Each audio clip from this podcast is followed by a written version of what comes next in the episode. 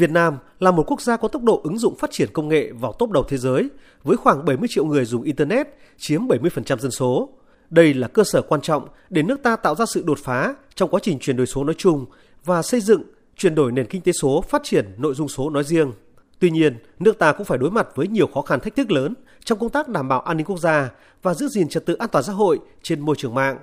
Từ 2016 đến nay, Bộ Công an đã phát hiện đấu tranh xử lý hơn 2.000 chuyên án vụ việc có liên quan đến hoạt động lừa đảo chiếm đoạt tài sản qua mạng và đã khởi tố hơn 1.000 vụ. Theo các đại biểu, những phương thức thủ đoạn phạm tội trong nền kinh tế số làm cho tội phạm trở nên nghiêm trọng hơn với những thủ đoạn tinh vi phức tạp hơn, khả năng gây hậu quả ở phạm vi lớn hơn mà các cơ quan chức năng lại khó phát hiện và đấu tranh hơn, đặc biệt là những tội phạm trong lĩnh vực tài chính ngân hàng hoặc những tội phạm có tính chất xuyên quốc gia.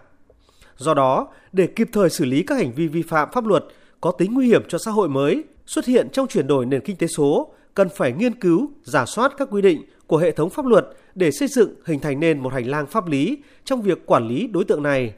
Bà Lê Thị Vân Anh, Phó vụ trưởng vụ pháp luật hình sự hành chính Bộ Tư pháp đề nghị. Nghiên cứu để hoàn thiện cái chế tài hình sự theo hướng nghiêm khắc hơn và phòng ngừa có hiệu quả hơn đối với hành vi phạm tội trên môi trường mạng. Thì chúng tôi cũng nhận thấy là trước những cái sự thay đổi của môi trường số phương thức thủ đoạn phạm tội thì đã có tính chất chuyên nghiệp hơn rất là nhiều do đó mà việc nghiên cứu đề xuất cái chế tài phù hợp nhằm đảm bảo tính nghiêm khắc hơn có hiệu quả hơn trong việc phòng ngừa hành vi vi phạm trên môi trường mạng trong cái chuyển đổi đến kinh tế số cũng là rất là cần thiết cùng với việc áp dụng các hình phạt chính là hình phạt tù, hình phạt tiền thì chúng ta có thể nghiên cứu để bổ sung một số những cái hình phạt bổ sung khác nó mang tính phòng ngừa những cái tái phạm của những cái hành vi vi phạm tội trên cái môi trường mạng như là cấm đăng ký hoặc là cấm sử dụng mạng internet đối với người phạm tội. Một vấn đề được các đại biểu quan tâm đó là việc tội phạm lợi dụng không gian mạng để thực hiện hành vi rửa tiền và thanh toán trên không gian mạng. Trong đó, các đối tượng lợi dụng không gian mạng để phạm tội như tổ chức đánh bạc, đánh bạc dưới hình thức cá độ thể thao, game bài, đổi thưởng. Các đối tượng thông qua việc chuyển tiền long vòng giữa các cá nhân với nhau, thực hiện qua các ví điện tử, thẻ viễn thông, cổng thanh toán điện tử, sau đó rút tiền tại các ATM ở nước ngoài nên rất khó truy vết.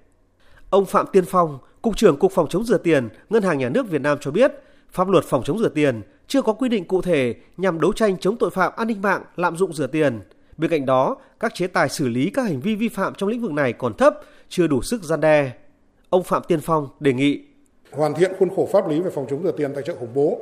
nhằm khắc phục những thiếu hụt về mặt pháp lý trong cơ chế phòng chống rửa tiền tài trợ khủng bố ở Việt Nam trên cơ sở phù hợp với điều kiện thực tế của Việt Nam cũng như đáp ứng các yêu cầu chuẩn mực quốc tế về phòng chống rửa tiền như việc mở rộng đối tượng báo cáo trong công tác phòng chống rửa tiền đối với một số loại hình kinh doanh mới như cho vay ngang hàng, kinh doanh tiền ảo, tài sản ảo, sửa đổi bổ sung các quy định về chế tài xử phạt vi phạm hành chính trong lĩnh vực phòng chống rửa tiền, phòng chống tài trợ khủng bố nói chung do các quy định về mức xử phạt cho các đối tượng hiện nay áp dụng tại Nghị định 88 là còn thấp, chưa phù hợp và chưa đủ sức gian đe.